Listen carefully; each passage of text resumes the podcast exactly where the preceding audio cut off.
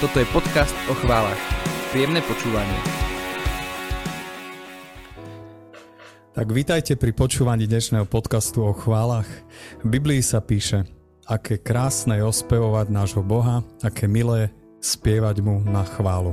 Žalm 147. Preto som veľmi rád, že aj dnes môžeme rozprávať o chválach, lebo chváliť Boha je milé a krásne. No a dnešným hostom je otec Martin Harčár, Martin, vitaj. Ďakujem, ďakujem za pozvanie, cením si to. Martin, si prvým kňazom v týchto podcastoch a som veľmi rád, že si to práve ty. A hneď prvá otázka. Si katolickým kňazom a preto sa ťa chcem opýtať, ako si sa dostal k rozhodnutiu stať sa kňazom a, ako, a kedy si sa prvýkrát dostal ku chválam? Išlo to nejak ruka v ruke alebo prišlo to postupne? Tak nadvezovalo to na seba. Ja som svoje kňazské povolanie začal objavovať ďaká Salesianom, ktorí pôsobili v Bardejove.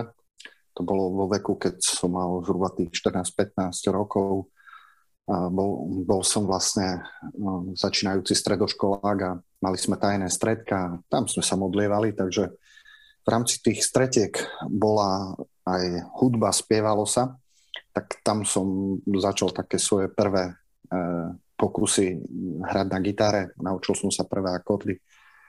Vždy pred modlitbou sme vzývali Ducha Svetého, tak sa tu tiež dialo piesňu. Začínali sme, končili sme piesňami. Takže to bolo také prvé stretnutie sa, môžem povedať, s hudbou v rámci mm, môjho takého aj uvažovania o kňastve a aj v rámci tých takých našich modlitbových stretiek ale s chválami ako s formou uctievania a modlitby som sa stretol až v evangelizačnej škole, keď som sa teda rozhodol, že sa stanem kňazom. Vstúpil som do seminára, tak tam boli také prvé zážitky, skúsenosti, ale začal som to vyslovne žiť ako spôsob modlitbového života v evangelizačnej škole, kde sme každý deň začínali modlitbou chvál a potom sme mali hodinovú adoráciu Takže ono to ako keby tak nadvezovalo na seba. Najprv som objavil svoje kňazské poslanie a potom v rámci tej prípravy na kňazstvo som nejak tak privoňal aj ku tým chválam. A potom už to išlo ruka v ruke, sa to vzájomne doplňalo. Hm. Otec Martin, čo ja viem, ty si najaktívnejším kňazom v službe chvál, hrávaš perkusie s Maranatou, s lamackými chválami, vedieš chvály a hráš na gitare v komunite Emanuel. No a možno som nespomenul všetko, ale nepoznám kňaza tak aktívne zapojeného do hrania chvál, že čo ti to dáva, prečo to robíš? Rozhodnutie zapájať sa čo najviac do služby chvál aj ako kňaz ovplyvnila hm, taká jedna moja skúsenosť. Keď sme pri modlitbe za oslobodenie hrali, tak uh, démon veľmi reagoval na to, kto bije na bubon. Zlý vnímal, či tam hral jeden laik, alebo či som hral ja ako kňaz, či tie ruky patria Kristovi alebo nie. A ako kňaz som sa dal k dispozícii Ježišovi Kristovi a vnímal som tú túžbu, to pozvanie Ježiša, že chce si moje posvetené ruky používať aj týmto spôsobom. Je to ako keby také isté povolanie v povolaní. Že ako kňaz mám ako keby ďalší taký e, spôsob prežívania toho zasvetenia. Je to istá forma služby a prežívania kňazstva. A po tejto skúsenosti som sa rozhodol dať svoje posvetené ruky čo najviac k dispozícii Ježišovi v službe chvál. Takže to bolo také, také veľmi silné rozhodnutie. A aj keď som si uvedomoval, že možno, že nikdy nebudem hrať tak dobre ako skvelí hudobníci, ale viem, že to má v duchovnom svete oveľa väčšiu váhu, autoritu a efektivitu, ktorú zrejme mm, tí iní, ktorí nemajú tie posvetené ruky, možno tak nedokážu vyprodukovať, vytvoriť lebo verím, že to aj Kristus hraje skrze moje posvetené ruky a preto sa peklo trasie a démoni zdrhajú kade ľahšie. A to je jeden z tých takých najvážnejších duchovných dôvodov, prečo to robí. Fakt to tak prežívam, že ma Ježiš tomu pozval. A aby som to svoje kniazstvo prežíval ako istú formu svedectva aj týmto spôsobom A snažím sa iba byť svoje jednoducho Ježišovi k dispozícii, byť disponibilný a poslušný. A to je teda ten dôvod, prečo to robím, ten z tých hlavných, jeden z tých hlavných dôvodov. A to, čo mi to dáva, mu, musím povedať, že to prežívam ako istú formu muzikoterapie. Mm-hmm. Um, vo sviatosti zmierenia, v rozhovoroch v službe chorým a vôbec celkovo tak uh, tým, tým životom kniaza vo svete, zažívam veľmi veľa negativizmu, frustrácie, temnoty, útlaku a vnímam, že to musím nejakým spôsobom proste vyvažovať aj niečím pekným, niečím krásnym, niečím pozitívnym a aj istým spôsobom ventilovať, dostať to, to, to zo seba. A musím povedať, že pri chválach moja duša pokreje. Ja som bol vždy taký hudobný typ, ktorý som ešte na strednej škole tancoval a, a s hudbou bolo spojené moje také vyjadrovanie, prežívanie tancoval som v ľudovom súbore, tak prežívam teda atmosféru neba, spoločenstvo mm, spriaznených duší a moje srdce tam obžije. Ako keď sa mm, vynorím spod vody a môžem sa e, zhlboka nadýchnuť. Mm. Vnímam, že to je to, prečo sme stvorení. Ak e, to nemáme, tak proste tá duša, tá srdce, to srdce chradne. Pre mňa je to teda taký zdroj útechy, povzbudenia, nádeje, optimizmu. Hmm. A na druhej strane musím povedať, že sú aj chvíle, kedy mm, mi to osobne vôbec nič nedáva. Nič hmm. necítim, nič neprežívam. Tak ako prežívam istú, možno, že je to taká duchovná púšť. A vtedy je to proste iba služba je to obeta chvály, ktorú prinášam a robím to Ježišovi pre radosť. Mm-hmm. Tak ako je, je, to, je, to, je to pekná myšlienka, zaujalo ma to, že v podstate uh, dáva ti to osobne niečo, alebo niekedy aj nedáva, ostávaš verný a pomáha ti to a na druhej strane, že tá hudba a to tvoje hranie, že má aj silný duchovný vplyv a nielen na tvoj život, ale aj na uh, životy ostatných. Takže je, je veľmi pekná myšlienka, vďaka otec Martin. Uh, sú chvály aj tvoja osobná spiritualita? Viem, že ty každý deň adoruješ pred sviatosťou a, a sú chvály súčasťou aj tvojej osobnej modlitby? Tak um, áno. Každý deň sa modlím ranné chvály. Je to súčasť liturgie hodín takže ako katolícky kňaz som aj tomuto verný. Hmm. A myslím, modli sa ich každý kňaz, hoci sú aj takí kňazi, ktorí chváli veľmi nemusia, hej, ale... Ale modlia sa ich. Teraz vá... modlia sa ich, hej, aj tak toto niekedy vyzerá. Ale teraz vážne, um, nie je to len o liturgii hodín, pretože proste mám predpísané chvály, tak sa modlím tie chvály. A je to iba ako istá forma obety, ale Chvály sa postupne stávali takou súčasťou aj mojej osobnej modlitby. Jedna z takých najkrajších skúseností, ktorú som mal, um, bolo vlastne spoločné ranné chvály v um, evangelizačnej škole v Ríme, keď som bol. Tam sa bývali viacerí kňazi z komunity Emanuel. A tie vlastne ranné chvály, ktoré sme sa modlili, sme obohacovali o piesne, o, o, o rôzne takéto nápevy, a vlastne sme sa modlili tie ranné chvály, ale veľmi takým kreatívnym, ne, takým spôsobom, ktorý bol obohacujúci, pozbujúci, bolo tam veľa spevu. A tak som vnímal, že áno, dá sa to aj takýmto spôsobom poprepájať, že, že tie, tú formu chvál ako keby použiť ako obohatenie tých, tých ranných chvál. A že som členom komunity Emanuel, ktorá žije špiritualitu božského srdca. Um, centrum komunity Emanuel je Paralamonia, kde sa zjavilo božské srdce Ježišovo. Tak uh, jedna z tých takých uh, ako keby víziev, ktorú sme ako komunita prijali, je uh, odprosovať za všetky urážky, ktoré to božské srdce dostalo, ale aj zástupné uctievanie za všetkých, ktorí si Boha nectia, ktorí neúctievajú. A tak ako existuje teda zástupné pokánie, Ježišovo srdce od nás žiada aj zástupné uctievanie. Za všetkých tých, ktorí to nerobia, alebo robia opak, preklinajú ho, znevážujú ho. A tak um, snažím sa, aby ten spôsob vlastne uctievania modlitby chvál bol aj takým zástupným uctievaním aj za tých, ktorí to nerobia, vyvažovaním toho všetkého negatívneho, ktoré sa božskému srdcu dostáva. A tak v rámci tej svojej osobnej modlitby sa snažím, aby tie chvály tam mali to, to svoje miesto.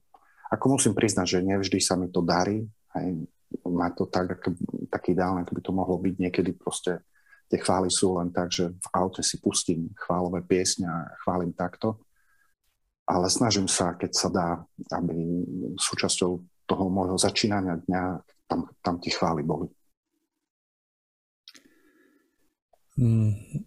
otec Martin, chvály a církev, ide to dokopy?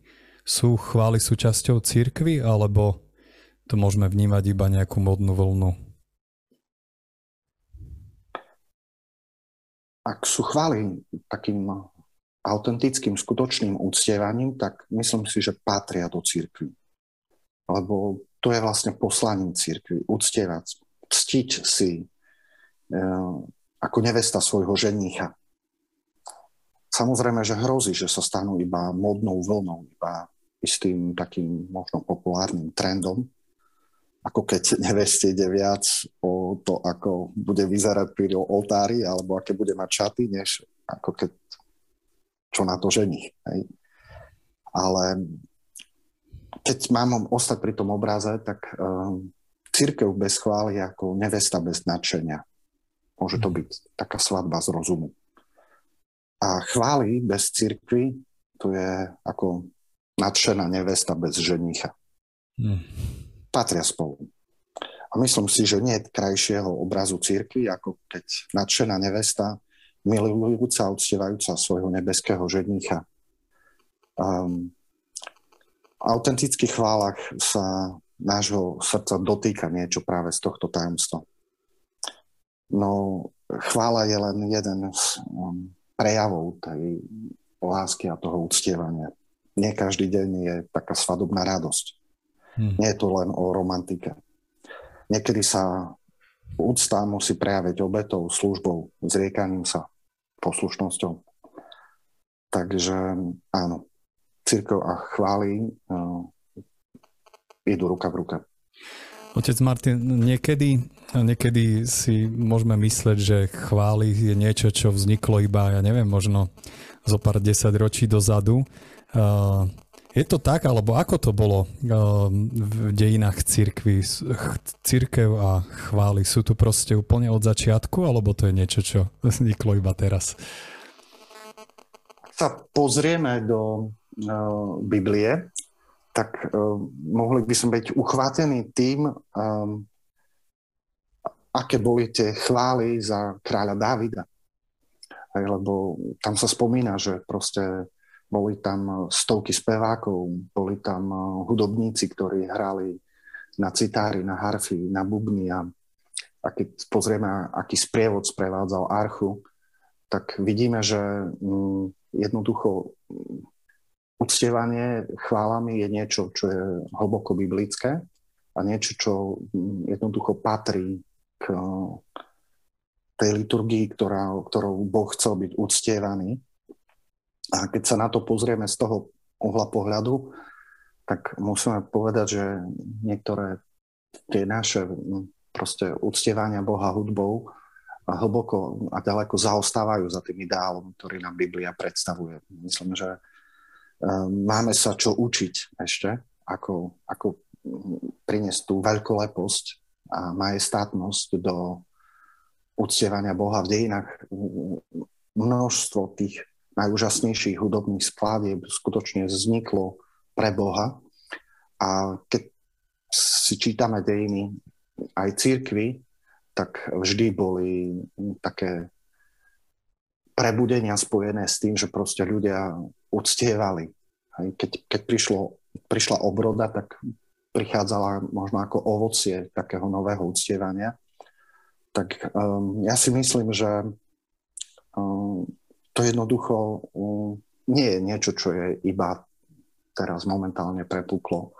Je to niečo, čo možno súvisí, že um, vlastne prišla elektronika do hudby a tých možností hrania je zrazu oveľa viac, aj toho, ako prezentovať niektoré hudobné proste smeria nástroje, ale nie je to niečo, čo je proste iba teraz a, a predtým to nebolo. Hmm. Myslím si, že v dejinách boli také formy, za ktorými ešte ďaleko, ďaleko zaostávame. Mm. Nehovoriac o tom, čo myslím, že povedal Pavol, že synovia tohto sveta nás zahambujú v tom, že čo nevedia urobiť, mm. čo sa týka takej hudobnej oslavy pre svoju vlastnú slávu a pre obdiv svojho vlastného mena. Mm-hmm. Takže mm, asi takto v krátkosti. Mali by sme Boha chváliť? Ak áno, tak prečo? Prečo je to dôležité, aby sme Boha chválili? Vieme, že existujú rôzne spôsoby modlitby, môžeme Boha o niečo prosiť, e, môžeme e, mu ďakovať, môžeme sa prihovárať za iných, odprosovať ho, ale máme Boha aj chváliť? Ak áno, tak prečo? Pre mňa osobne jeden z najdôležitejších dôvodov, prečo chváliť je, aby sme uprostred tohto sveta uh, nestrácali zo zreteľa tú Božú veľkoleposť, uh, majestátnosť, jeho všemohúcnosť a to, akým Boh je. Lebo všetko, veľa vecí, ktoré zažívame vo svete, nás presvieča o tom, že Boh proste na nás zabudol, alebo zlý nám podsúva takéto názory, že proste sa o nás nestará, alebo nemá, nemá tú moc. A, a my v chválach si uvedomujeme, kto je Boh a aký je. A druhá vec, prečo by sme mali chváliť Boha, je aj to, že uh, preto sme vlastne boli stvorení. Katechizmus katolíckej cirkvi hovorí, že tá prvá otázka, ešte keď som sa ho učil ako malý, keď boli tie otázky odpovede, je, že na čo sme na svete. Tam sa hovorí, na to, aby sme Pána Boha spoznali, jeho si zamilovali, jeho proste uctievali, jemu slúžili a tak do neba prišli. Takže to patrí aj v podstate toho, ako sme stvorení. Sme stvorení ako ľudia, ktorí, ktorí nesú sebe Božú pečať a sme stvorení preto, aby sme jednoducho obdivovali Boha a aby sme žasli. A keď sa to vytráti z nášho života, tak potom stratí sa veľká jedna dôležitá podstatná časť radostného prežívania kresťanstva. Si myslím, že kresťanstvo, ktoré prestane chváliť, stratí svoju mm, takú iskru tej, tej radosti. Jedna z tých najdôležitejších vecí svedectva, ktoré môžeme priniesť tomuto svetu, je, je, je skutočná radosť, ktorá, ktorá prúdi zo života modlitby. A myslím, že tá radosť mm, je jednoducho ovocím tohto spôsobu modlitby lebo pri prozbách eh, sa sústredujeme na to, čo nám chýba, čo nemáme. A tak aj modlitba nás môže vychovávať k negativizmu. Jednoducho, ak iba prosíme, tak sa sústredujeme na to, čo nám chýba a potom po modlitbe môžeme byť proste ešte viacej ubití, utrápení, ale keď chválime a uctievame vzdávaním vďaky, tak si uvedomujeme, že pri tom všetkom Boh je dobrý a, a, a to požehnanie v našom živote skutočne je prítomné. Spomenul si to, že chvály sú vlastne súčasťou církvy úplne od začiatku, dokon, súčasťou Biblie, už Dávid chválil Boha. Ale teraz sa chcem opýtať, že ako vnímaš tú službu chvál v tej takej tom takom prejave, kde sa hrá na nástrojoch a spieva, tak ako to poznáme dnes. Ako vnímaš túto službu chvál v cirkvi? Tento konkrétny prejav, túto konkrétnu formu. Má to význam? Myslím si, že má to význam. Ako, ako ľudia, keď uh, máme liturgiu prežívať uh, aj so srdcom, tak uh, toto je veľká pomoc, aby sme do toho prežívania um, tej liturgie a, a služby církvy vkladali aj kus srdca. Uh, neviem presne, kto to povedal. Myslím, že to bol jeden uh, anglický biskup, ktorý keď ho vlastne hovorili, že chváli to je také emocionálne iba, hej, že treba si dať na to pozor. A on hovorí, že no ale my sme stvorení s tým, že máme aj tento emocionálny rozmer. A keď to neponúkneme ľuďom v rámci modlitbového života, tak diabol im to ponúkne. A oni potom, aby naplnili tieto emocionálne prázdne nádoby, jednoducho pôjdu niekde, kde sa im to ponúka. A potom budú na štadiónoch, budú v divadlách, budú kdekoľvek inde, ale už to nebude ono, nebude to práve orechové, prečo boli stvorené. A tak um, si myslím, že potrebujeme znovu do církvy vniesť jednak profesionalitu, skutočne to, ako sa používajú hudobné nástroje v liturgii, potrebuje byť hodné Boha. Potrebujeme to na tej najlepšej úrovni, najlepšie, ako to vieme. Ale myslím si, že potrebujeme aj znovu um, urobiť tú liturgiu atraktívnou. A to aj pre mladých ľudí. A hľadať tie formy, ako vlastne tú modernú hudbu a, a nemyslím si, že sú formy, ktoré sú vyslovne zlé a že sa nedajú použiť na oslavu Boha. Muselo byť dnes, dnes vyslovne to pečať nejakého, ja neviem, satanizmu. Hej. Ale hľadať spôsoby, ako skrze hudbu urobiť prežívanie ľudí mm, v rámci církvy znovu atraktívnym, zaujímavým. A církev v tomto smere myslím si, že vždy bola otvorená a dávala tento priestor. Len už potom je to na múdrosti tých jednotlivých kniazov, aby to ustrážili, aby to nebolo hmm. niekedy uletené. Hmm. Ale vidíme, že Svetý Otec, keď robí tie veľké stretnutia mládeže, tak tejto hudbe a vlastne týmto moderným trendom ako necháva, necháva voľnú ruku a, a snaží sa ukázať, že, že je možnosť prežívať proste aj liturgiu cirkvi týmto spôsobom. Mm. Myslíš si, že existujú rizika chválovej hudby pre ľudí, pre církev? Um, rizika vždy existujú. A nemyslím si, že sa dá niečo veľkolepé a dobre dosiahnuť bez podstúpenia nejakého rizika. Pri všetkom, čo bolo dobre, stále tie nejaké rizika boli. A aj v rámci chválovej hudby proste existujú rizika. Existujú rizika sústrediť sa na seba, na svoj výkon, na, na, na tú vonkajšiu formu. Hej, existuje aj to riziko, že proste uh, ak sa sústredím len na chvály, ktoré proste sú hudobne na veľmi vysokej úrovni, tak potom obyčajnú svetú omšu, kde je možno bez hudby ticha a rannú, potom už neviem prežiť. Hej. Hrozí tam plítkosť a taká povrchnosť. Hej keď, keď sa sústredím iba na, na, na jednu formu. Istá, istá, isté obmedzenie hmm. aj prežívania svojho uh, duchovného a modlitbového života.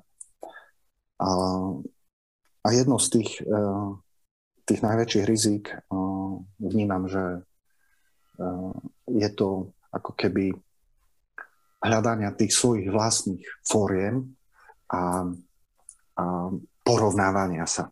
Hej. Že kto a ako.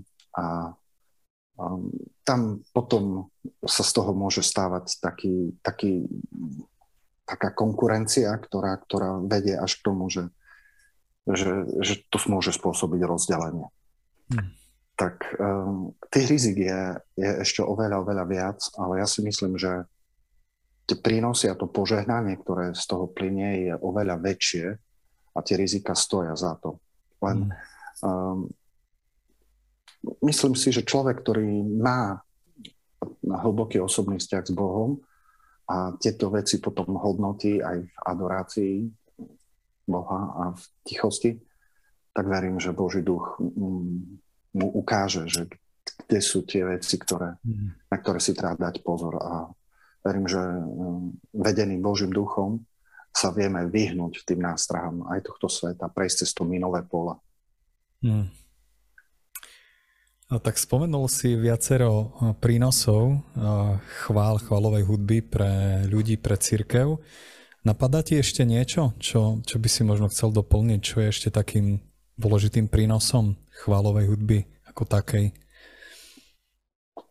Myslím, že tento štýl má e, veľký potenciál, čo sa týka evangelizácie, e, lebo jednoducho hudba priťahuje a dnes už možno mladí e, nečítajú Bibliu, ale keď budú počuť pieseň, ktorá má biblický text, tak môžu zistiť, že v tej Biblii sú skutočne hodnotné veci. A tak si myslím, si, myslím, že hudba má obrovský evangelizačný potenciál, aby mladých ľudí jednoducho oslovila, zaujala, priviedla, priviedla k Bohu. Samozrejme, nesmie to ostať len pri tej hudobnej časti. Hej. Má to byť iba ako, ako keby pozvanie. A tá druhý taký veľký prínos vnímam, že môže nás chrániť pred rutinou. A aby sa náš modlitbový život a aj liturgia nestali iba proste takým, takým rutinným prežívaním. To, že to obohacujeme o hudbu, tak môže prinášať stále takú sviežosť, takú čerstvosť, ako keď olej je neustále svieži, čerstvý. Tak um, myslím, ako tých prínosov tam môže byť oveľa, oveľa viacej, ale um, aktuálne toto ma tak najviac mm. oslovuje. Uh, veľmi ma zaujíma ešte jedna vec, čo sa týka chvál a je to vzťah chvál a Eucharistie, Svetej Omše. Uh, v katechizme čítame, že Eucharistia je prameň a vrchol celého kresťanského života, čiže v podstate, keď tomu správne rozumiem, tak to je vlastne všetko, čo potrebujeme. Eucharistia chváli, ako by si vystihol tento vzťah?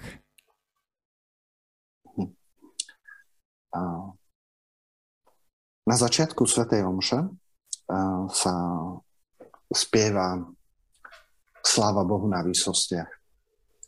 A ten hymnus, pokiaľ to dobre viem, tak vznikol tak, že vlastne ľudia v prvotnej církvi, keď vlastne začínali liturgiu, tak ju začínali chválami a jednoducho boli tak do toho pohrúžení, že sa to veľmi proste naťahovalo, bolo to stále dlhšie a dlhšie, tak vlastne stanovili si, že budeme sa to takto modliť. Hej, a je to vlastne jeden úžasný hymnus chvály. Hej, klaniame sa ti, oslavujeme ťa, vzdávame ti ďaky. Mm. A, z, sláva, oslava Boha je vlastne prípravou na Eucharistie do nebeského Jeruzalema sa vstupuje bránami chvály. To znamená, že chvály ako keby otvárali brány toho nebeského chrámu a umožňujú nám vstúpiť do toho tajomstva, do, do hlbšieho tajomstva prežívania celej tej mystiky liturgie. A um, ak tie chvály skutočne um, prežívame tak, ako, ako sa majú, tak oni pripravia naše srdce na to tajomstvo, ktoré je potom v celej tej liturgii na, na čítanie Božieho slova, na tú obetu, ktorú, ktorú ideme sláviť. Čiže ako keby to uctievanie, tá, tá chvála, tá, tá hudba mala byť prípravou nášho srdca na, na to, čo presahuje náš rozum. Hmm. Niektoré veci, Exupery povedal, že rozumom nepochopíme, a liturgia je jedna z nich. Môže sa prežívať iba srdcom. A ten spôsob uctievania chválov má byť mm, takou nápomocou pre naše srdce, má byť červeným kobercom, po ktorom vlastne hmm. ako keby prejdeme do toho najhlbšieho mystického tajomstva a, hmm. a prežívame tú Eucharistiu ako, ako nebo na zemi, ako ako prepojenie s, tým, s tým nebeským slávením, s tým nebeským. Jeruzalémom, s tým, čo sa odohráva v nebi. Takže mm, napadá ma pritom možno opačný extrém, že niekedy sa stáva, že mladí ľudia nejdú na svetú omšu, lebo idú na chvály. To sme mhm. raz tak zažili, že jeden môj kamarát kňaz, sme doslúžili svetú omšu, vyšiel vonku a tam boli mladí ľudia, ktorí čakali, že kedy omša skončí, aby mohli v kostole začať chváliť. Tak pýta, vy akože kam idete, že my ideme na chvály. A on tak povedal, tak to už ste prepásli to najlepšie. To najlepšie už bolo. Hej. Mm-hmm. To, čo teraz vy idete robiť, to sú vaše možno formy spôsoby uctievania. Ale Ježiš už oslavu Otca mal. Mm-hmm. Ježiš už oslavoval, Ježiš už chváli ako najvyšší kňaz tej liturgii, on už ich teraz práve dokončil. Prepásli ste najlepšie. Mm-hmm. Uh, ináč to bola veľmi zaujímavá myšlienka, ak to naozaj tak bolo, že kvôli tým chválam a zvelebovaniu Boha museli to štrukturovať a vymysleť to slava Bohu na vysostiach, tak je to veľké pozbudenie pre všetkých chvaličov a hudobníkov. Ten vzťah chvál zvelebenia Sv. Omše. V katechizme som sa dočítal, že Eucharistia je obetou vzdávania vďaky a aj obetou chvály Otcovi. Že je to obeta chvály a vďaky. Ako by si to vysvetlil? Jednu z vecí, ktorú si potrebujeme tak uvedomiť, je, že vo Svete Omši koná kňaz in persona Christi.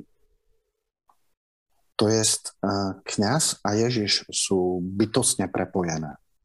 Ježiš si vlastne používa ruky kňaza, ústa kňaza, používa si proste jeho telo, ale Ježiš je teda skrze kňaza prítomný tu na zemi v chráme. No zároveň platí aj to, že kňaz je skrze Krista prítomný v nebi.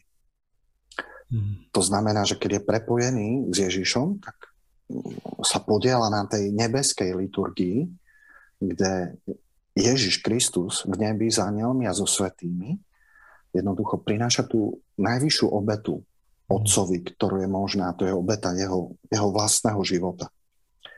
A tak v Ježišovi Kristovi my sme ako keby prítomní a je, je nebo prepojené so zemou. Sme v nebeskom chráme a kňaz vlastne vstupuje pred Otca, prináša mu tie úmysly, prináša mu tie prosby, prináša mu, mu tú obetu. A tak vo Svetej Omši chváli a vzdávanie vďaky vedie sám Kristus. To je to, čo už som vlastne naznačil mm. predtým, keď som povedal.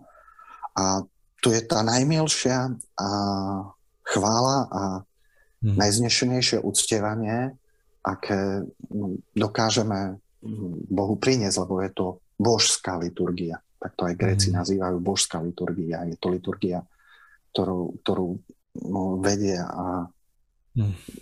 to uctievanie, ktoré tým, tým lídrom uctievania je sám Ježiš Kristus. Hej. A to je, myslím si, že jedno z tých, tých najväčších tajomstiev, do ktorého potrebujeme vniknúť. A nechať Ježiša, aby nás naučil to, ako, mm. ako to on robí, ako to on uctieva. Mm. A prežívať to, to mystické prepojenie neba so zemou. Mm. Takže e, dobre tomu rozumiem, že Ježiš je tým lídrom chvál, že, že od neho sa môžeme učiť, ako chváliť Boha? No, toto je náuka círky, čo sa týka ako mm. liturgie. Hej, mm. Ježiš je tam ako hlavný liturg, ten, ktorý vedie chválu svojho ľudu.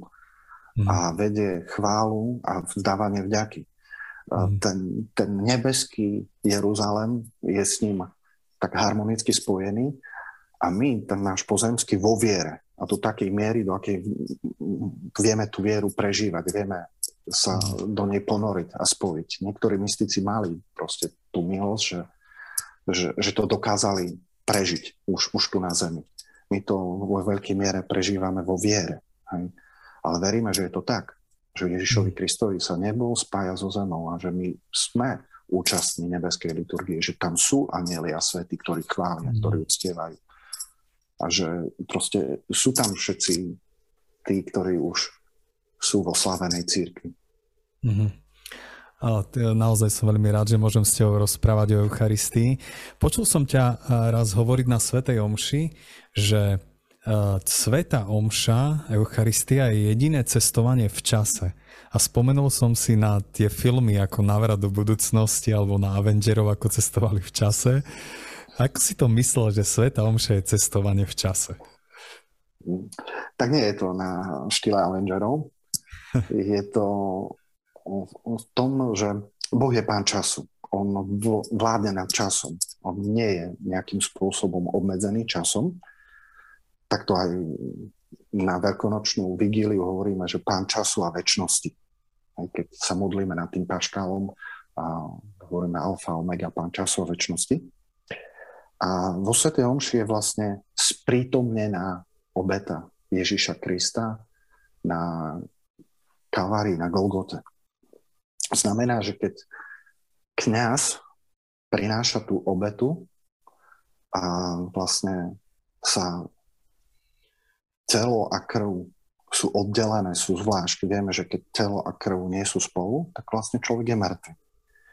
Tak aj to prežívanie na oltári je vlastne sprítomnenie tej obety Ježíša Krista. To znamená, že my sme skutočne duchovne cez ten most času prítomní na Golgote. Sme mhm. spolu s Jánom a s Máriou pod krížom. A sme, dostávame sa do minulosti v tom zmysle, že sme prítomní pri smrti a vzkriesení Ježiša Krista.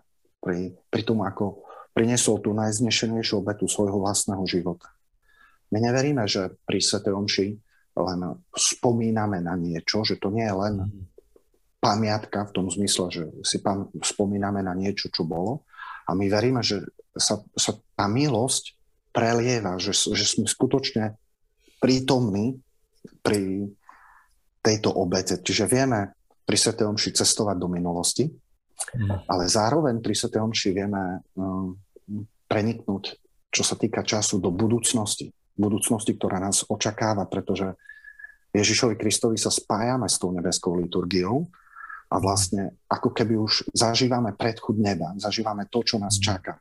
Zažívame to, že vlastne raz aj my budeme súčasťou toho nebeského Jeruzalema, budeme tam spievať a, a máme tú výsadu, tú česť, už niečo z toho zažívať tu na zemi. Je to taká predchuť neba, ale veríme, že v Kristovi, ktorý je tam prítomný, už sme prítomní pred Otcom, že On skutočne e, prijíma tie naše modlitby, mm. aj skutočne vypočúva nás a že už týmto spôsobom participujeme na väčšnosti.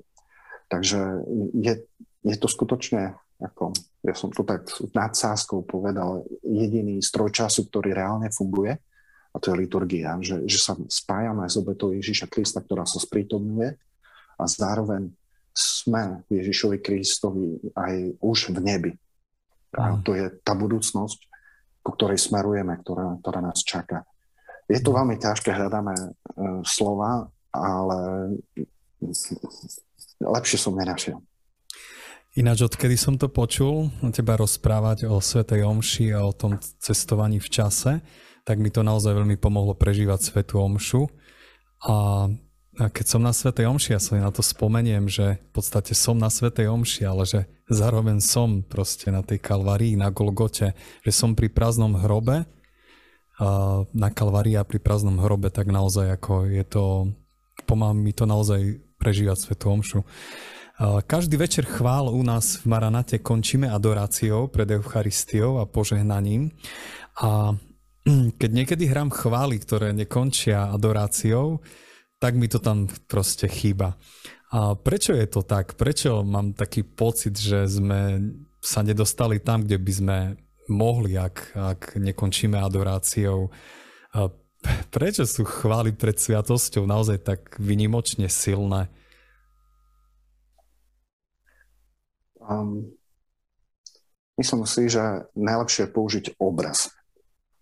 Um, neviem, či sa ti podarilo byť v Jeruzaleme, a ale byť v Jeruzaleme a proste nenavštíviť Jeruzalemský chrám, um, tak to ako keby si tam ani nebol. Hej. A teraz si predstavme, že um,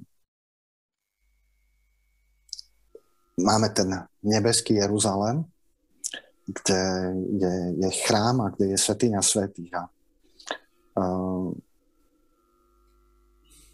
ale ako keby si ostal stáť na nádvorí. Sme si povedali, že chvála to sú brány chrámu, ktoré sa otvárajú do Korán a my chválou vstupujeme do, do nádvoria svetine.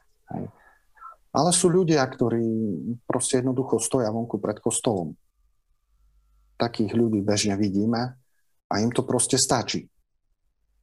A, ale chvály majú privádzať k Ježišovi, hmm. ktorý tróni na chválach svojho ľudu. A, a jednoducho byť v Jeruzaleme a nevstúpiť do svetenia svetých, to, to je trápas. to je hmm. proste, a v Eucharistii je Ježiš reálne prítomný. A chvály by skutočne mali viesť k tomu, že prichádzame k Ježišovi. A on je ten prámen všetkého požehnania. On je vrcholom každého uctievania. A preto mm, v našej katolíckej církvi jednoducho tie chvály by mali byť prepojené s Eucharistiou. A ja sa stále snažím vysvetliť uh, tým, ktorí, ktorí vedú chvály, že tá najväčšia podsta, ktorú môžu um, chválový líder mať, je jednoducho viesť chvály s Ježišom. Hm. Ježiš je ten proste líder, líder chvál, nie oni. A že v liturgii mám istotu, že vediem chvály s Ježišom. Že, hm. že som s ním. A keď je tam Eucharistia prítomná, tak mám tú istotu, že chvály splnili svoj zmysel, lebo priviedli k Ježišovi. Lebo Ježiš je tam potom skutočne reálne prítomný. Mm. A toto, toto je to, prečo tie chvály, ktoré vrcholia adoráciou, jednoducho nás tešia, lebo to, to myslím si, že Boh Otec má z toho tú najväčšiu radosť. Mm. A my máme ten, ten podiel na tej radosti Boha a zároveň máme podiel na, na tej radosti a oslave neba.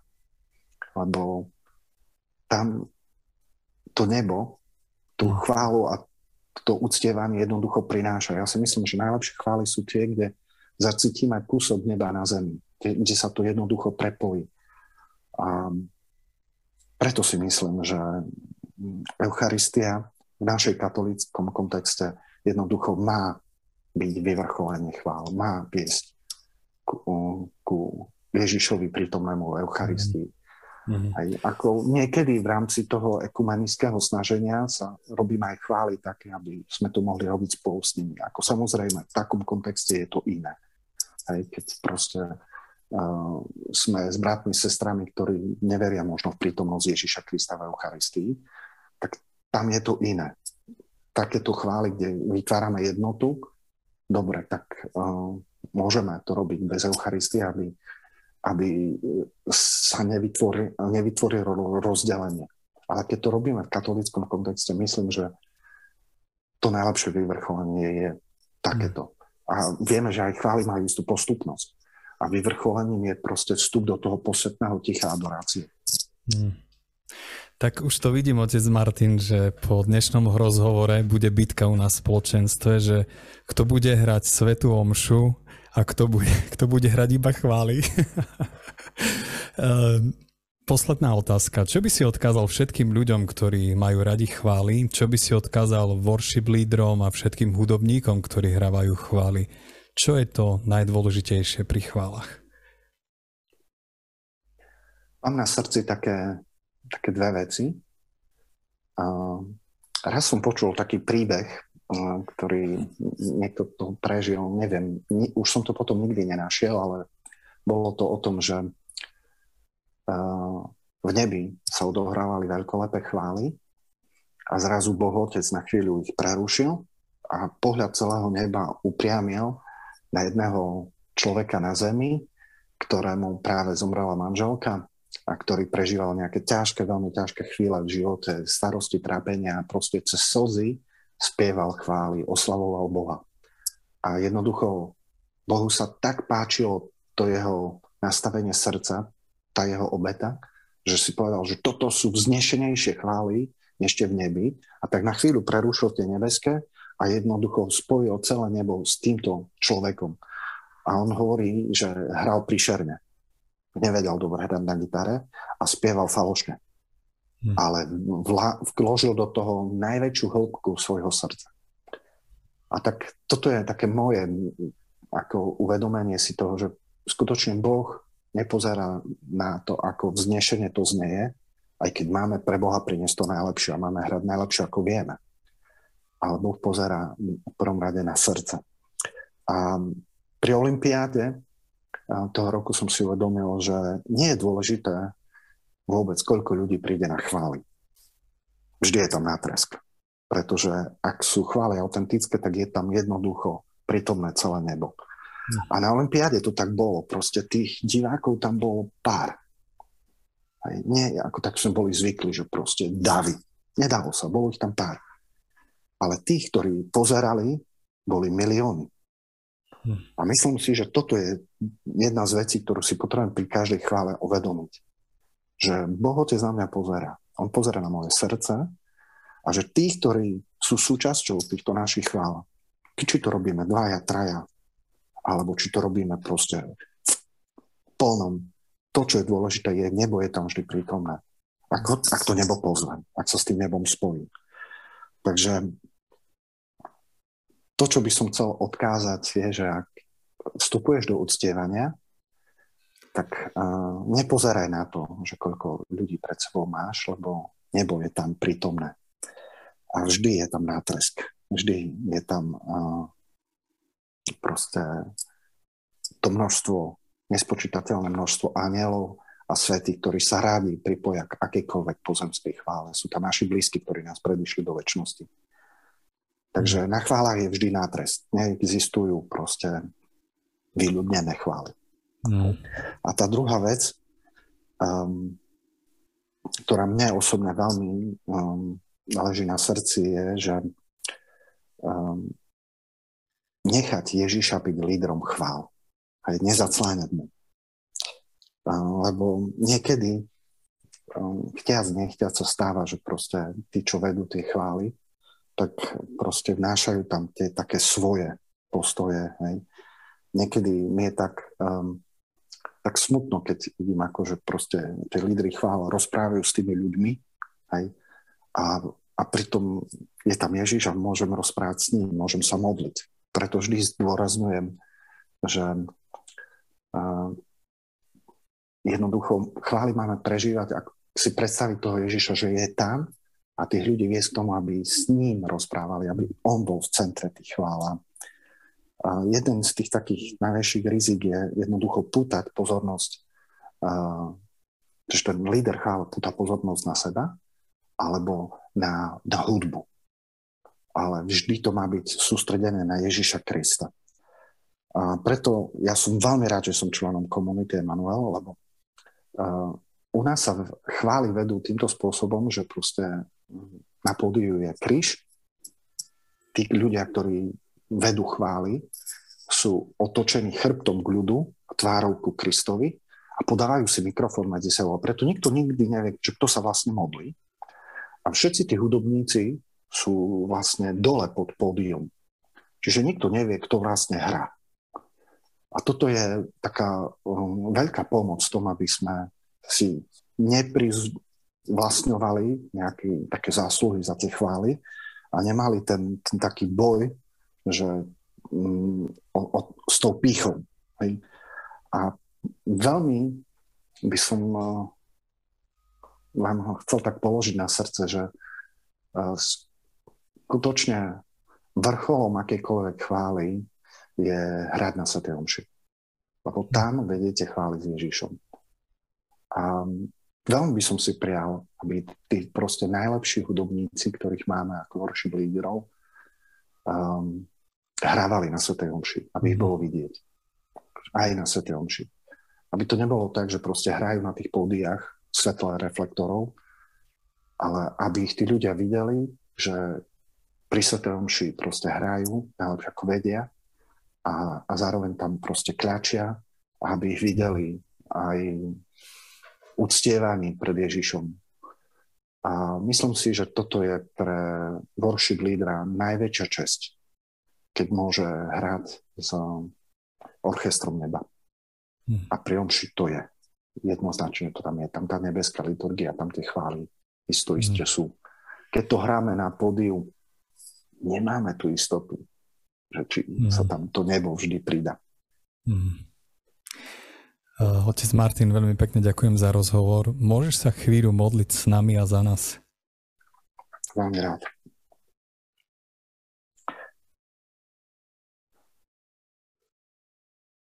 Bože, ja ti ďakujem za to, že si nám dal nahliadnúť do liturgie neba. Ďakujem ti za Božie slovo, ktoré hovorí v zjavení o tom, čo sa odohráva v nebi. Ďakujem ti, že mm, si nás pozývaš k tomu, že to veľká čest, že sa môžeme pridávať k liturgii neba. A modlím sa za všetkých lídrov chvál, aby, aby mali postoj, ktorý, srdca, ktorý je tebe tak veľmi milý. Tak ako si si obľúbil Dávida a on mnohých ľudí skrze uctievanie priviedol k sebe. Modlím sa o to, aby v rámci katolíckej církvi v rámci Svetých homší bolo vždy dostatok hudobníkov, ktorí to budú prinášať uctievanie aj týmito modernými nástrojmi, tak, aby to bolo tebe milé. A aby to neputalo pozornosť na, tie, na ten hudobný výkon, ale aby to bolo o tom, že vieme načúvať uh, melódii neba a vieme kúsok z tejto melódie neba priniesť na túto zem. Lebo to, čo sa dotýka srdc ľudí, je, keď je nebo sprepojené so zemou. A, a modlím sa o to, aby um, sme mali v tomto smere veľkú citlivosť, veľkú vnímavosť, ale aj veľkú pokoru. Modlím sa, aby tí najlepší lídry chvál boli formovaní na kolenách pred Eucharistiou.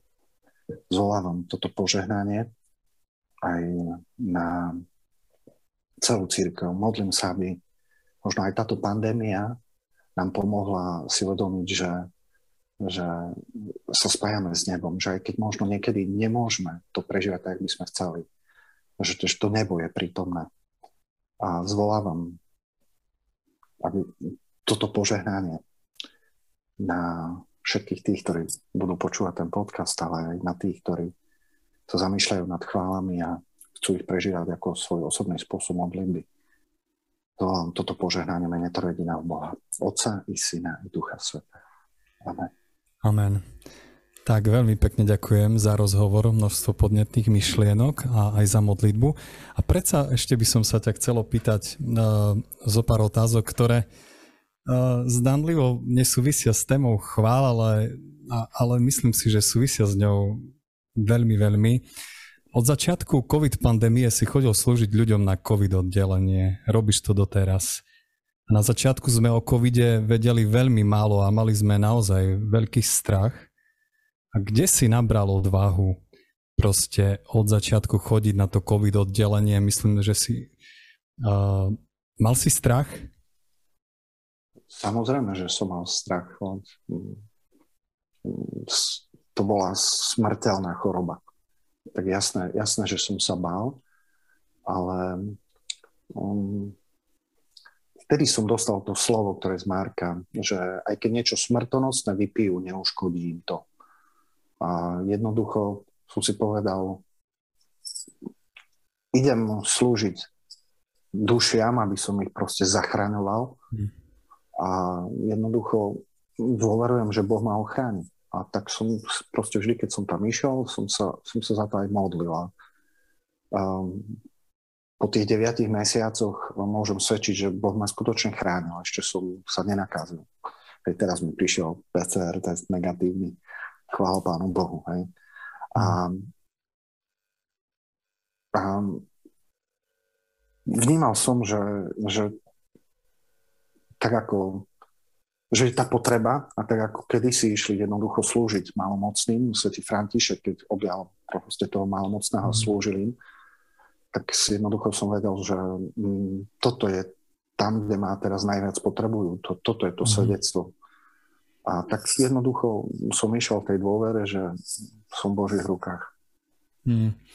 A, a aké je to vidieť ľudí, ktorí sú vážne chorí, ktorí zomierajú, ľudí, ktorí sú odkazaní na pomoc iných. A viem, že si tam nielen rozdával sveté príjmanie, spovedal a vyslovoval sviatosť pomazania chorých, ale že si sa tiež staral o chorých, krmil ich, pomáhal im piť a podobne. Aké je to, aké je to byť zapojený do takejto služby?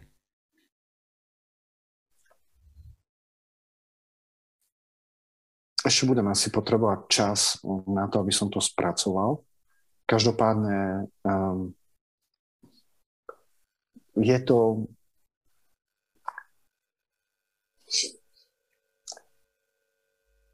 neviem nájsť tie správne slova, ale je to taká skúška solidarity, proste toho, že my v komunite to nazývame súcitenie. Že, že či to súcitenie viem skutočne reálne žiť, alebo či o tom proste len, len rozprávame.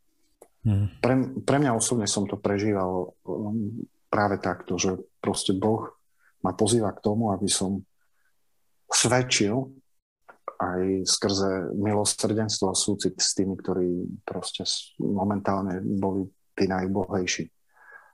A bral som to ako takú, mm, takú výchovu k súcitu, solidarite, k milosrdenstvu. A,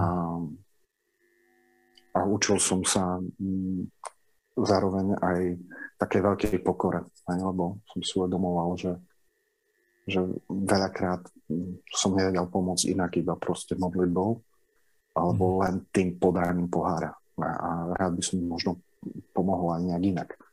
Mm. Každopádne a tie skúsenosti sú m, tak, tak uh, existencionálne silné, že ešte budem asi potrebovať čas ich spracovať. Budem to mm. si ukončiť a potom, že čo všetko to obnášalo. Každopádne som vnímal, že ma to veľmi akože presahuje. Mm. Zmenila, zmenilo ťa to nejako, tá skúsenosť? Áno, verím, že ma to zmenilo. Zmenilo ma to v mnohých ohľadoch. Jeden z nich je uh, proste taký úprimný obdiv pred tými ľuďmi, ktorí tam, tam, tam slúžili. Či sú to lekári, či sú to proste zdravotný personál. A, a neraz v bojových podmienkach. A, a bol som ako veľmi proste povzbudený ich nasadením, ich príkladom. Samozrejme aj tam sa nájdú niektorí, ktorí proste to robili z iných možno falošných motívov, možno pre peniaze. Vždy. Ale keď človek hľadá tie také povzbudenia vzory, tak tam som ich mohol nájsť. A zmenilo ma to aj v tom, že mm, som si vo väčšej miere uvedomoval to, že sme skutočne v Božích rukách. Takú, hmm. takú Božiu prozreteľnú starostlivosť a to, že, mm, že aký, aký sme krehky. Pri všetkých tých našich technológiách, proste modernej výbave, všetko, čo máme, hej, liekov a všetko, príde zrazu proste jeden vírusik a môže všetko skolabovať. Proste všetko to, na čom sme si zakladali, môže dokonca skolabovať ako, že celý svet. Že, mm. že pri tom všetkom, jak sme niekedy ako ľudia jak žijeme na veľa, tak som si na novo uvedomil tú našu úbohosť, krehkosť a odkázanosť na Božiu starostlivosť, že bez toho by sme mm-hmm. boli v háji stratení. Mm-hmm. A mohol si vidieť aj to, ako sa Boh ľudí dotýka na covidovom oddelení. Čo sa tam dialo? Ako, ako tam Boh konal? A koná? Um, dal mi Boh zažiť aj tú milosť, že som videl proste ľudí, ktorí sa zmierili po rokoch, ktorí proste sa v danej chvíli obrátili dokonca bezdomovca, ktorého som pokrstil a on pár sekúnd na to odišiel domov do väčšnosti. Hej. Už nebol bezdomovcu, lebo mal domov. Hej. A, a mm, zažil som aj opak, že proste mm, niekedy tí ľudia, ktorí sú zatvrdení hriechu, tak uh, aké, aké náročné a ťažké je sa z toho vymaniť. Že chcem varovať všetkých, ktorí proste sa nespovedajú, ktorí zotrvávajú v stave hriechu, že asi myslia, že proste na však sa vyspovedám potom, že to nie je také jednoduché. Videl som tam ľudí, ktorí proste akože zápasili teraz tým to preklenúť tú hambu, prekonať to, ísť, vyznať to. A, ja, a niekedy a už, aj chceli a proste už, už im neostalo síl na to. Aj zrazu už nevládali dýchať. Takže mm, zažil som eh, aj Božie zázraky, zažil som aj uzdravenie. Proste ľudí, ktorých lekári povedali, že tu už nevieme nič, tu sme bezmoční, čo, čo sme mohli urobiť, sme urobili. Nedávame im šancu na prežitie a jednoducho po modlitbe tí ľudia sa pozviechali a, a, a, a žijú. Tak um, hej, zaži, zažíval som to, to Božie pôsobenie, ale um, to, to také, čo ma najviac oslovovalo, je, že, um, že tí ľudia, ktorí skutočne milovali Boha, ako sa tešili, keď som im doniesol Eucharistiu. Ako sa tešili, že je niekto, kto sa s nimi modlí. Um, túto skúsenosť um, církvy v malom, hej, že proste, kde sú dva alebo traja zhromaždení, my sme tam niekedy boli dvaja, niekedy traja, tak som tam fakt prežil, že keď sme tam Ježišov mene, to, že Ježiš tam je. Som zažíval, že Ježiša Ježiš bol so mnou v tom všetkom. Mm. Nielen v Eucharistii, ale bol, že, že som ho stretal aj v tých ľuďoch a že v tom všetkom sme jednoducho tam som zažíval, že, že, že fakt konám s Ježišom a v jeho mene, že on koná skrze mňa. Mm. Tam som zažíval to konanie in persona Christi, že, že Kristus si ma používal.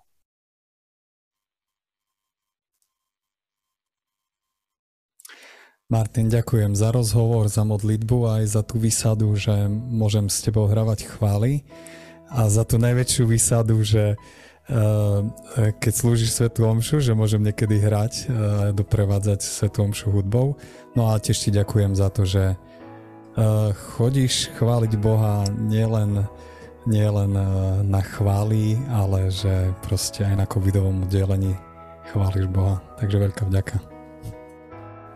Ja ďakujem za milosť, možnosť podeliť sa.